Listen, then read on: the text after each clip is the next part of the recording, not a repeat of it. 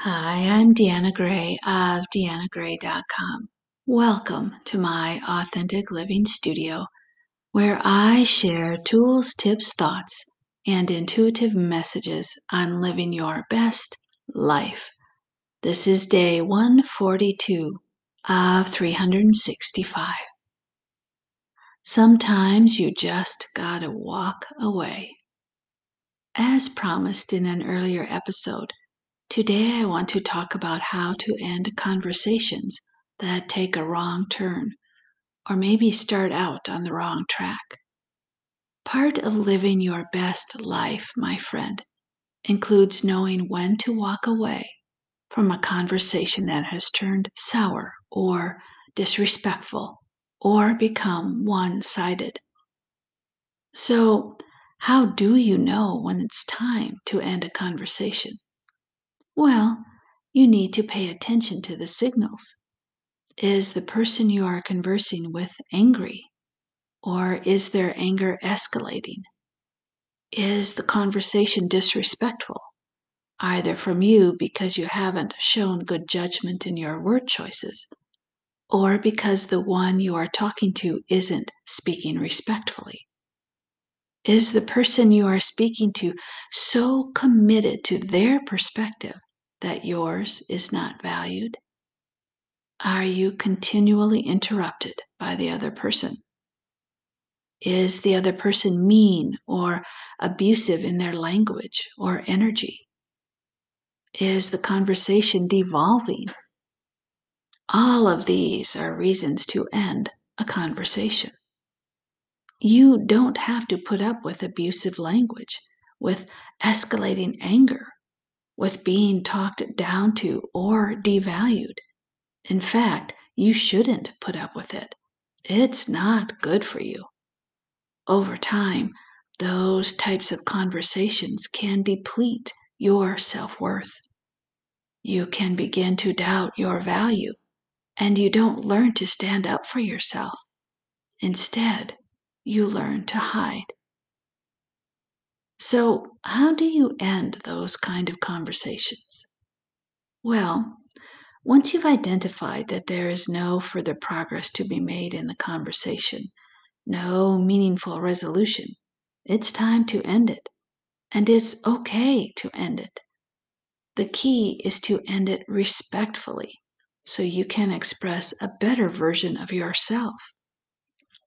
You may also need to be assertive, and in a conversation and walking away might also take some courage. But no worries, because the better version of yourself lives inside you.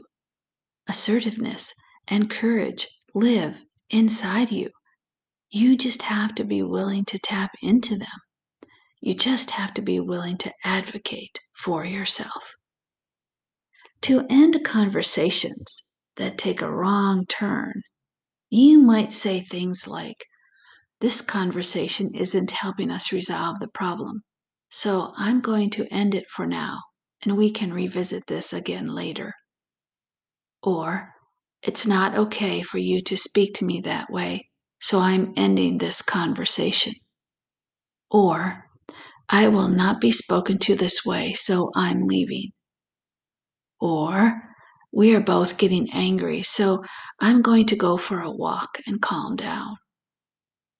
Or, when you choose to speak to me with respect, I'll listen. But until then, this conversation is over.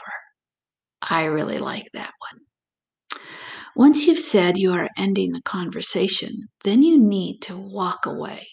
So turn around and leave. Don't say another word. They may not respond well to you leaving and might try to get you to continue the conversation, but don't get sucked back in. You've identified the conversation isn't going anywhere positive, so stick to it and walk away. If you say even one more word, you risk being drawn back in, so just don't do it. It can be scary and a bit tricky to do this. It might also feel weird and uncomfortable too. especially if you are not used to advocating for yourself. And that's okay, that's normal. But do it anyway. You deserve to be treated with respect. And if the person you are talking to isn't doing that, then you do it for yourself. You are so worth it. Learning when and how to walk away from what's not working is a very handy skill to have. Are you ready? I think so. And I'll hold that knowing for you until you can hold it for yourself. You've got this. I'm going to help you get there. Thanks for tuning in. I'll have more to share tomorrow on day 143.